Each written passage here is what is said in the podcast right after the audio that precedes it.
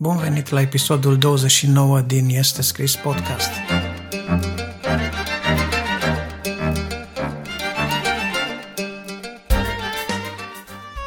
Adi Tămășan din nou aici, la microfon, este gazda voastră și astăzi, cu ajutorul Domnului, vreau să vă vorbesc despre sfințenie, despre sfințenie, despre sfințire, acest uh, lucru pe care Dumnezeu îl cere fiecare la modul imperativ – Cartea Efesen, de fapt, ne spune urmăriți pacea și sfințirea fără de care nimeni nu va vedea pe Dumnezeu. Așadar, despre sfințirea astăzi o să am câteva gânduri legate de Isaia 59 în prima parte, iar în rubrica File de carte voi prezenta o carte a lui Derek Prince, unul din autorii mei favoriți, iar această carte se numește Pus deoparte pentru Dumnezeu. Pentru că, în definitiv, asta înseamnă sfințirea. Așadar, să începem.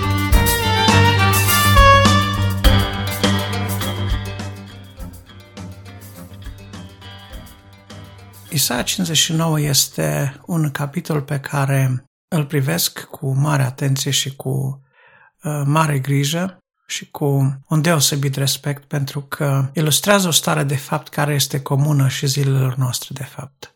Zilele lui Isaia erau zile grele, zile rele când oamenii nu mai știau încotro să o ia, încotro să o apuce, zile în care autoritatea religioasă era compromisă, preoții erau corupți, profeții așteptau plată, regele era necredincios lui Dumnezeu, se încredea mai degrabă în alianțe militare și în ajutorul oamenilor decât în sprijinul lui Dumnezeu și prin urmare poporul Israel în acea vreme a lui Isaia trăia într-o confuzie teribilă.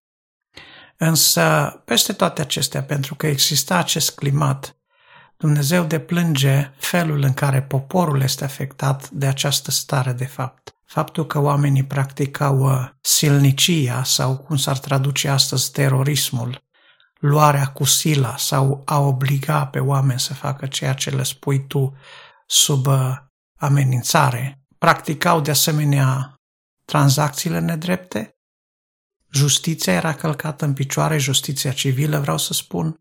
Asuprirea era la ea acasă, oamenii nu erau plătiți pentru munca lor, erau super exploatați. Toate aceste stări, de fapt, cred că le putem găsi un corespondent foarte bine și în zilele noastre. Iar Dumnezeu vede toată această stare de fapt și Isaia, la un moment dat, intră într-un fel de cântec de lamentație către Dumnezeu și spune, da, păcatele noastre, ele ne-au făcut să fim așa. Ele au făcut ca mântuirea să stea departe de străzile noastre, să nu avem parte de izbăvire, să nu avem parte de mântuire, pentru că toate aceste lucruri se întâmplă.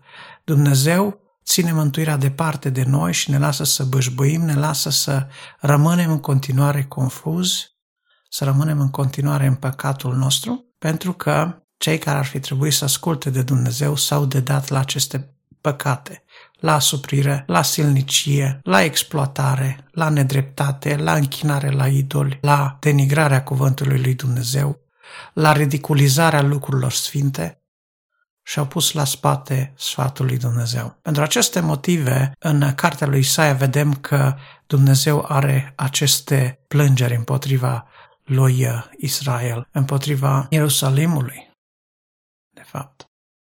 Și în mijlocul acestei situații, de fapt, există o singură scăpare, conform capitolului 59 din cartea Isaia. Domnul, de fapt, aduce izbăvire pentru Israel prin puterea lui nu datorită faptului că Israel se pocăiește, nu datorită faptului că ei l-au rugat și l-au implorat pe Dumnezeu să le aducă mântuire, ci Dumnezeu își cheamă propria lui dreaptă în ajutor, spune capitolul 59. El îl trimite pe Fiul Său, adică El este dreapta lui Dumnezeu și El se va îmbrăca cu platoșa neprihănirii, cu coiful mântuirii și va lua mantaua geloziei și vreau să fac în deosebi referire la mantaua geloziei. Să știți că suntem foarte bombardați astăzi de ideea unui Dumnezeu care ne primește cum suntem, care nu ține cont de păcatele noastre și asta este drept până când am aflat că suntem păcătoși.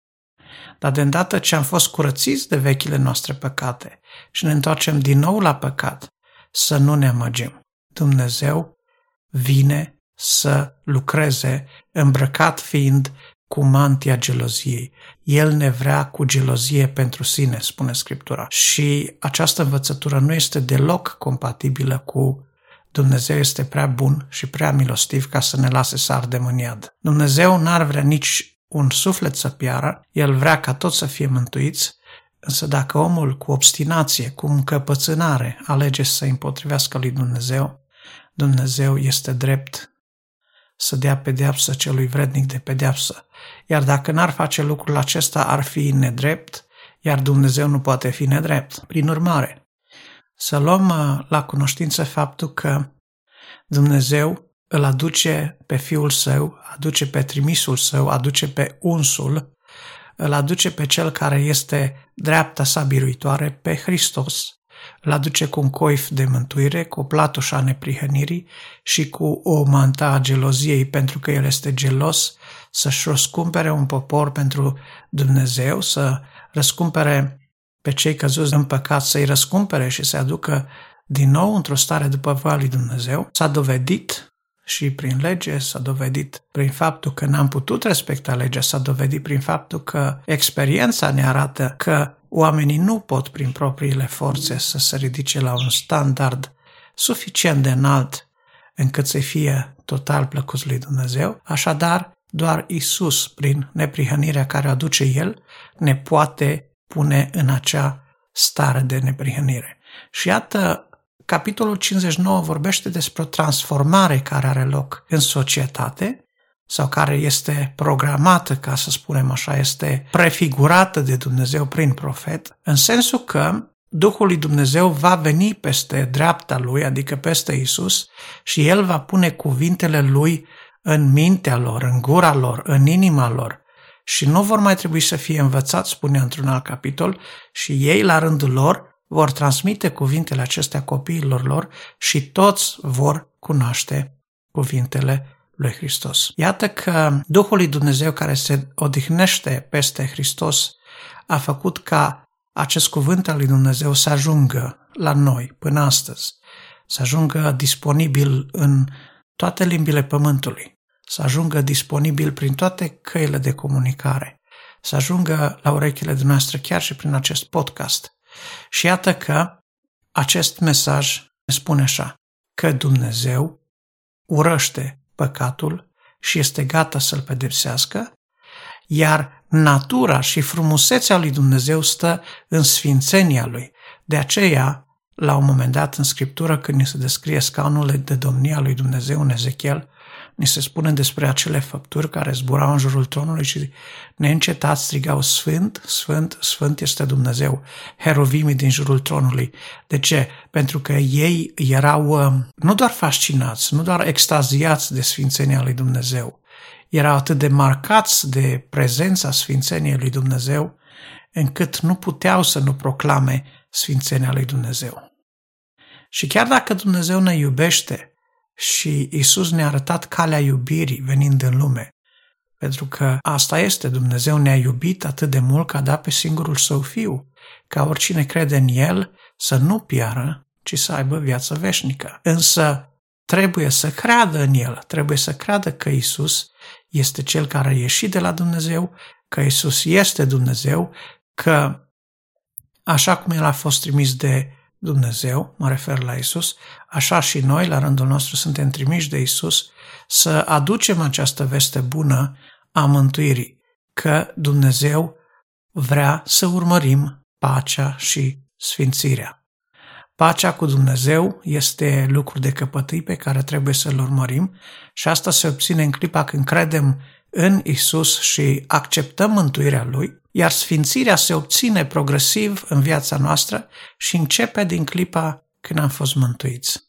Am fost mântuiți, a fost o zi când i-am spus lui Dumnezeu, Doamne, îmi pare rău pentru păcatul meu, pentru nepăsarea și neștiința mea, te rog să mă ierți și îmi pun acum viața în mâna ta și te rog, Doamne Iisuse, să vii în viața mea să faci acea transformare acea pocăință, acea metanoia, schimbarea minții pe care tu o dorești.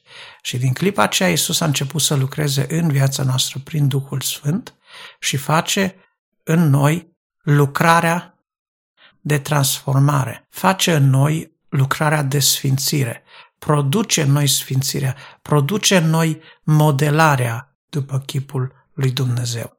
De aceea, astăzi vreau să vă readuc aminte că suntem chemați să fim sfinți. Suntem chemați să fim puși deoparte, să fim diferiți, să fim uh, ai lui Dumnezeu. A fi pus deoparte nu înseamnă a face notă discordantă de dragul uh, exclusivității. Nu înseamnă a face notă discordantă doar de dragul de a fi deosebiți, ci a fi altfel decât cei care îl ignoră pe Dumnezeu, a fi altfel decât cei care nu le au în serios pe Dumnezeu, a fi sfânt înseamnă a urmări să faci și tu ceea ce fac făpturile din cerul lui Dumnezeu pentru El, zi de zi, clipită de clipită. Nu ne putem da seama pe deplin ce înseamnă Sfințenia lui Dumnezeu. Unul dintre gânditorii creștini ai secolului trecut spunea că Sfințenia este frumusețea lui Dumnezeu. Așa cum în dimensiunea fizică frumusețea este un etalon, este ceva către care privim cu încântare în dimensiunea fizică, așa în dimensiunea spirituală, sfințenia lui Dumnezeu este frumusețea vieții spirituale. Iar cine vrea să fie plăcut lui Dumnezeu, trebuie să se sfințească. Nu există stagnare în sfințire. Nu există oprire în sfințire. Nu există vreun fel de a opta sau nu pentru sfințire. Sfințirea este o condiție a mântuirii noastre, am putea spune. Pentru că cine devine nepreocupat de sfințire, alunecă pe lângă mântuire alunecă de pe cale. Nu se poate să fii mântuit și să nu fii interesat, să nu fii preocupat de sfințirea vieții tale. A deveni sfânt sau uh, a fi preocupat de sfințire nu înseamnă doar a ne atașa de anumite obiceiuri, nu înseamnă a respecta un set de asta nu-i voie, pentru că de obicei în cultura noastră contemporană se crede că a trăi o viață de sfințire înseamnă să nu faci cu tare, să nu faci cu tare, să nu faci cu tare lucru. Și se poate face o listă, mai mult sau mai puțin bazată pe Biblie, despre ce înseamnă să uh, fii sfânt, împreună cu lista de interdicții. Sfințirea este mult mai mult decât o listă de interdicții.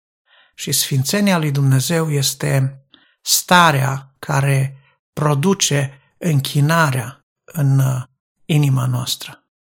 Când nu vedem sfințenia lui Dumnezeu, nu ne putem închina. Îngerii și heruvimii se închină lui Dumnezeu văzând sfințenia lui. Dacă există un deficit de închinare sau dacă există o închinare lipsită de autenticitate în zilele noastre, asta se datorează faptului că nu putem vedea sfințenia lui Dumnezeu. Moise, de fapt, a ajuns la această concluzie când uh, din fundul inimii lui a strigat către Dumnezeu și a zis, arată-mi slava ta. Și Dumnezeu a decis să-i arate slava lui și noi știm că Moise a văzut spatele lui Dumnezeu, nu fața lui, însă cu toate acestea, strălucirea de care el a fost umplut și reflexia gloriei lui Dumnezeu era atât de strălucitoare, era atât de grozavă în cazul lui Moise, încât cei din popor, văzându-i fața strălucitoare, nu puteau suporta această reflexie a gloriei și strălucirii lui Dumnezeu. Așadar, îndemnul pe care l-am pentru dumneavoastră și care, bineînțeles, este valabil și pentru mine, este haideți să căutăm sfințirea nu printr-o sistematizare sau uh, detectarea unei liste de asta fă, asta nu fă, ci să începem cu sfințirea prin uh, a-L contempla pe Dumnezeu în sfințenia Lui. A înțelege cât de mare și cât de minunat este Dumnezeu, cât de grozav, de spăimântător este El pentru cei care se apropie de El cu nebăgare de seamă, să găsim această stare de plecăciune, de adorare a lui Dumnezeu și contemplând sfințenia Lui, cu siguranță vom putea să izbucnim într-o închinare autentică, veritabilă la adresa lui Dumnezeu, să înțelegem că a sluji într-un mod sfânt pentru Dumnezeu nu este slujire de dragul slujirii și de dragul răsplătirii lui Dumnezeu. Noi nu trebuie să-i răsplătim lui Dumnezeu nimic și niciodată nu vom putea să plătim nici mântuirea, nici vreun alt lucru pe care Dumnezeu l-a făcut pentru noi. Și noi slujim de dragul celui slujit, de dragul lui Dumnezeu. Să căutăm sfințirea nu de dragul de a fi noi sfinți, ci să căutăm sfințirea pentru că sfințirea este starea prezenței lui Dumnezeu.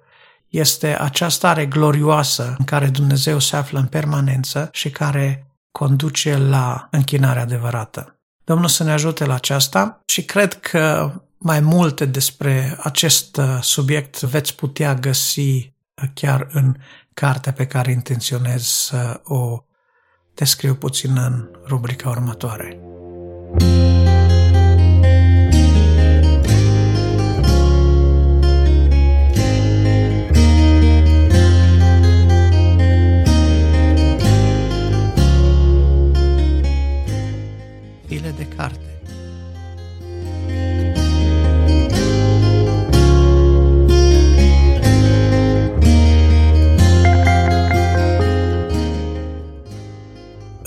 Carte astăzi vorbim despre cartea lui Derek Prince, pus deoparte pentru Dumnezeu. Este apărută la editura Nemia din Brașov. Cred că se poate găsi în majoritatea librărilor creștine din România. Am avut ocazia să o citesc recent și îmi place. Îmi place pentru că Derek Prince, ca de fiecare dată de altfel în toate cărțile lui, dezbate aceste probleme într-un mod foarte serios, preia aceste într-un uh, mod cât se poate de pedagogic, într-un mod cât se poate de clar, de limpede, dovedind cu scriptura și cu pasaje din scriptură, de fapt, tot ceea ce susține, așa cum de foarte multe ori fac uh, foarte mulți dintre cei care sunt preocupați de studiu biblic, însă Derek Prince are la rândul lui o definiție a sfințeniei, pe care eu nu am să enunț aici, dar cu care sunt de acord și pe care vă invit să o găsiți pe paginile cărții scrise de el. Wesley, la rândul lui, are propria lui uh, definiție despre ce înseamnă sfințenia și el zice că sfințenia este dragoste desăvârșită. Derek Prince este de părere că sfințirea este mult mai mult decât atât. Putem vorbi de sfințire, putem vorbi de sfințenie, putem vorbi despre chemarea noastră de a fi sfinți. Putem vedea că în sfințenie există acțiune, pentru că nu putem fi sfinți stând pasivi față de voia lui Dumnezeu, vedem că sfințenia și sfințirea au de-a face cu cunoașterea, cu apropierea de Dumnezeu. Sunt vreo 17 lucruri pe care Derek Prince în cartea lui le pomenește despre sfințenie, care ne ajută să ne sfințim, 17 aspecte care trebuie să le ținem minte, să le luăm în seamă atunci când uh, vrem să fim cu adevărat sfinți, cu adevărat sfinți pentru Dumnezeu. Pus deoparte pentru Dumnezeu înseamnă a fi sfânt, a fi consacrat lui. Consacrarea este un termen care și-a cam pierdut din uh, putere, etimologia lui cu siguranță este una creștină și provine de la sacru, de la cuvântul sacru sau sfințit și consacrarea de fapt înseamnă a pune în slujbă sfântă pe cineva sau ceva. Acum, așa cum am spus, acest cuvânt încetul cu încetul și-a schimbat sensul dar să nu uităm că lucrarea mântuirii din viața noastră, de fapt, este strâns întrepătrunsă cu lucrarea de sfințire pe care Dumnezeu o lucrează în viața noastră. Nu este nimic dintre cele care le-am putea face noi independent de Dumnezeu, să spunem că ar putea lucra sfințire în viața noastră. Însă Dumnezeu, în tot știința Lui și în bunătatea Lui eternă, a rânduit toate mijloacele necesare pentru ca să lucreze în viața noastră sfințire și curățire și tot ceea ce ne este de trebuință, în așa fel încât să fim găsiți vrednici în ziua venirii Fiului Său. Deci, iată, aceste lucruri le spune Derek Prince în linii mari în cartea sa. Rămâne să o citiți și să o studiați în detaliu, veți găsi câteva afirmații foarte interesante și câteva observații extrem de pertinente legate de sfințire, de viața sfântă trăită pentru Dumnezeu. Și, deși Derek Prince a fost un uh, pastor și predicator penticostal, el uh, a trecut la cele eterne în 2003, totuși doctrina lui despre mântuire este una care în foarte multe biserici penticostale nu este total acceptată. În ce sens? Că el uh, înțelege că a fost mântuit într-o zi, în ziua când și-a pus viața în mâna lui, însă el n-a fost adeptul uh, ideii odată mântuit pentru totdeauna mântuit. El a înțeles că mântuirea o primim, dar mântuirea trebuie să o trăim, să o câștigăm într-un fel, sau dacă vreți să fim atenți la mântuirea pe care am primit-o, să lucrăm împreună cu Dumnezeu la sfințirea noastră, iar uh, mântuirea de plină, dacă vreți, este aceea care va fi în ziua răsplătirii după judecată. Așadar, um, acest aspect despre viața de mântuire, despre rolul sfințirii în viața mântuitului creștin, este un aspect foarte interesant pe care Derek Prince îl dezbate în cartea lui. El spune de altfel că un om care a fost mântuit, care s-a întors la Domnul Isus Hristos și pretinde că și-a predat viața în mâna lui, dar care n-a trecut prin procesul de sfințire, el spune că este un monstru. De ce? Pentru că nu a lucrat în el Duhul lui Dumnezeu nici maturizare, nici creștere, nici prelucrare sau preschimbare după chipul celui care le-a creat. El este un infirm spiritual, este vrednic de milă. De aceea, haideți să dăm toată atenția noastră acestei teme și să înțelegem că Sfințenia este podoaba casei lui Dumnezeu, iar cei care vor să aibă parte cu Dumnezeu nu pot să aibă parte decât dacă urmăresc pacea și sfințirea și ei înșiși sunt sfinți pentru că au fost sfințiți de Domnul Isus Hristos și pentru că și-au ținut haina curată în sfințenie până în ziua de pe urmă. Domnul să ne ajute să ne păstrăm haina curată, dacă am fost sfințiți, să rămânem curați, să ne sfințim în fiecare zi, să ne apropiem tot mai mult printr-o cunoaștere tot mai apropiată, mai intimă a lui Dumnezeu și astfel să prețuim sfințenia Lui, pentru că El ne-a făcut părtași sfințeniei Lui. El ne-a dat harul să fim părtași acestei sfințenii a Lui. Noi, prin puterea noastră, n-am fi putut dobândi un asemenea statut, dar El ne-a dat un mare har să fim părtași Sfințeniei Lui. Domnul să ne ajute la aceasta pe fiecare dintre noi. Amin.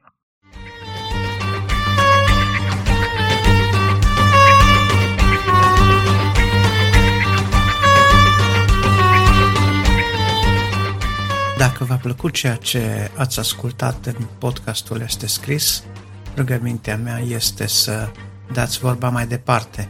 Folosiți butoanele share din cadrul aplicației în care ați ascultat podcastul sau dacă l-ați uh, urmărit direct pe website, folosiți butoanele de share din website și distribuiți acest podcast la cât mai multe persoane, la toți prietenii dumneavoastră, pentru că împreună cu mine și dumneavoastră credeți că are un mesaj care chiar trebuie auzit.